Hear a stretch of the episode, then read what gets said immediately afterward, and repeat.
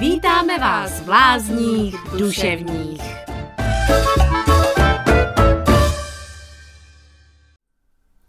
Listy pre pupíka, lekcia štvrtá a najdlhšia. V Brne, február 2020. Ahoj pupí, nejaký čas prešiel a ja ti píšem ďalší list. Ty spokojne tráviš raňajky, rannú prechádzku v lese máme už za sebou a mne sa akurát dovarila káva. Kým sa vrhnem do písania, napadlo ma, čo keď niekto nájde len jeden list pre teba? Vyzná sa potom v tom, kto som ja, kto si ty? V akých roliach si nás predstaví? Občas, keď ma niekto počúva a nepozná nás, zamieňa si ťa striedavo za dieťa a za partnera. Ono je to vlastne v poriadku, pretože ten princíp býva občas podobný. Každopádne, milý náhodný nálezca tohoto listu, pupík je pes a listy zrejme skôr pre seba, než pre neho píšem. Dnes rozmýšľam nad našou najintenzívnejšou témou. Vlastne mojou.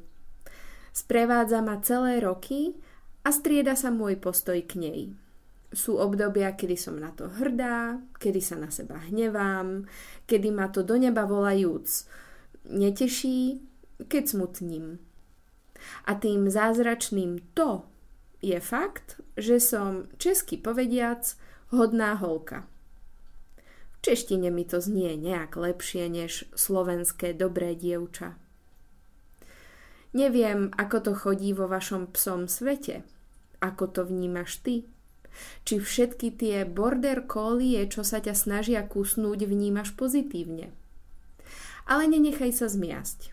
Aj keď v človečom svete to znie pozitívne, po tých rokoch vnímam pridanú hodnotu so zdvihnutým obočím.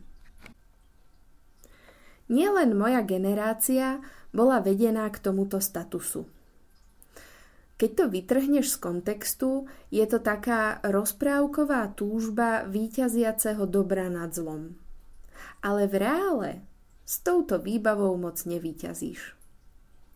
A tak po utržených šrámoch, hodná holka snažiaca sa byť ešte hodnejšou, si zaobstarala teba.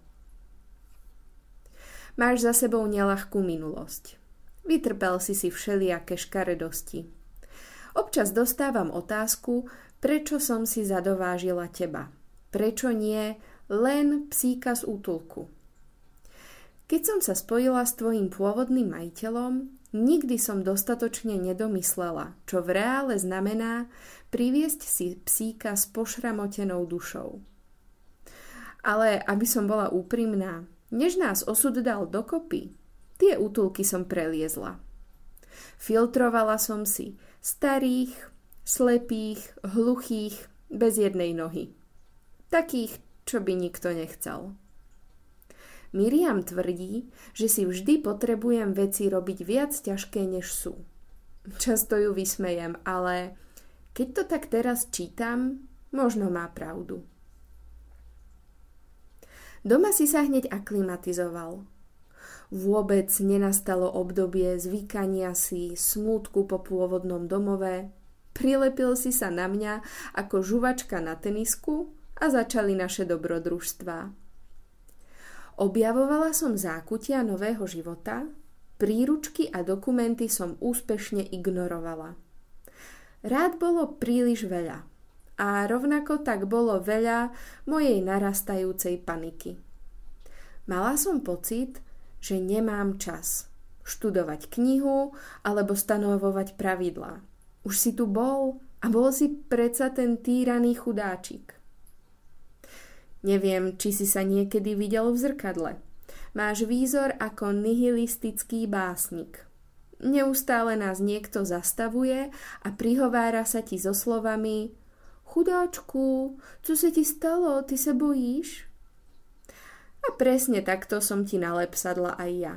Moje ochraniteľské púdy dosahovali maxima a hlavne konečne som mohla uplatniť to, aká som hodná holka. Spätne už to vidím. Mohol si všetko. Všetko šlo ospravedlniť a vysvetliť. Moja posteľ, tvoja posteľ. Nechceš náhubok? Tak ideme peši. Bojíš sa byť sám? Nevadí, existuje doručovacia služba a ja rok nejdem sama do obchodu. Buď si stál, alebo ležal.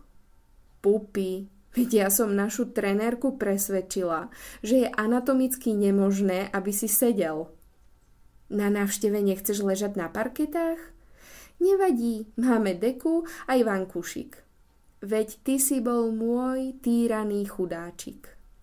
Finišovali sme tak, že keď som v šprinte vybehla na poštu či do lekárne, kam nemôžeš, počúral si pracovňu. A ja som sa čudovala, čo máš chúďatko s močovým mechúrom. Omyl, pupy. Vďaka mne sa z teba stal pekne rozmazlený, nesebavedomý zas prevít. Alebo huncut. Ešteže Máme okolo seba tak skvelých priateľov, ktorí sa neboja mi povedať veci, pri ktorých sa mi zväčšujú nozdry na nose. A našli sme si tak skvelú trenérku. V mojom internetovom bankovníctve nájdeš zmienku o tom, že je to tvoja trenérka. Ale nenechaj sa míliť. Pupi, ona cvičí mňa.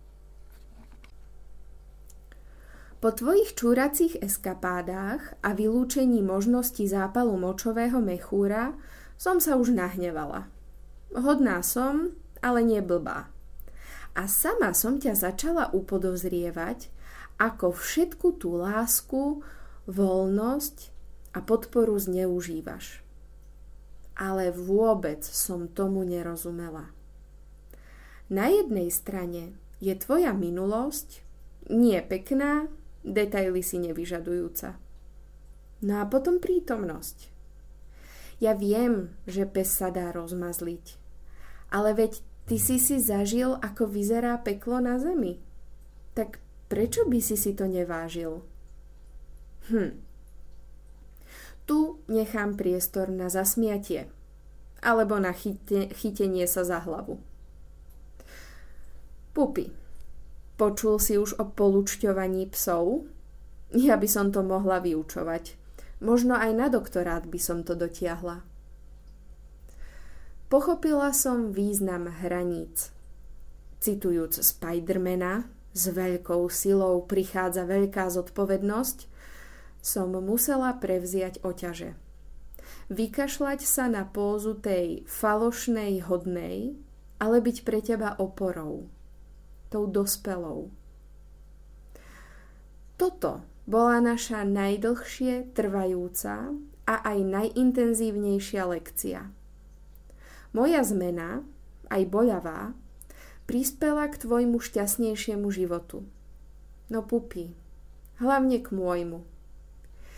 Nemyslím tým absenciu počúraných mláčiek, aj keď to sa tiež počíta. Myslím tým fakt, že hranice pre teba museli začať hranicami u mňa. Hodné holky sú vedené k tomu, že hranice sú otvorené. Žiaden colník, žiadna závora. Čo tam potom, že ti je dačo nepríjemné? Hodná holka to vydrží a usmeje sa. Rozmazleným psom počínaje a rozmazlenými ľuďmi končiac. Mohla som sa hnevať na teba. Mohla som sa hnevať aj na ľudí.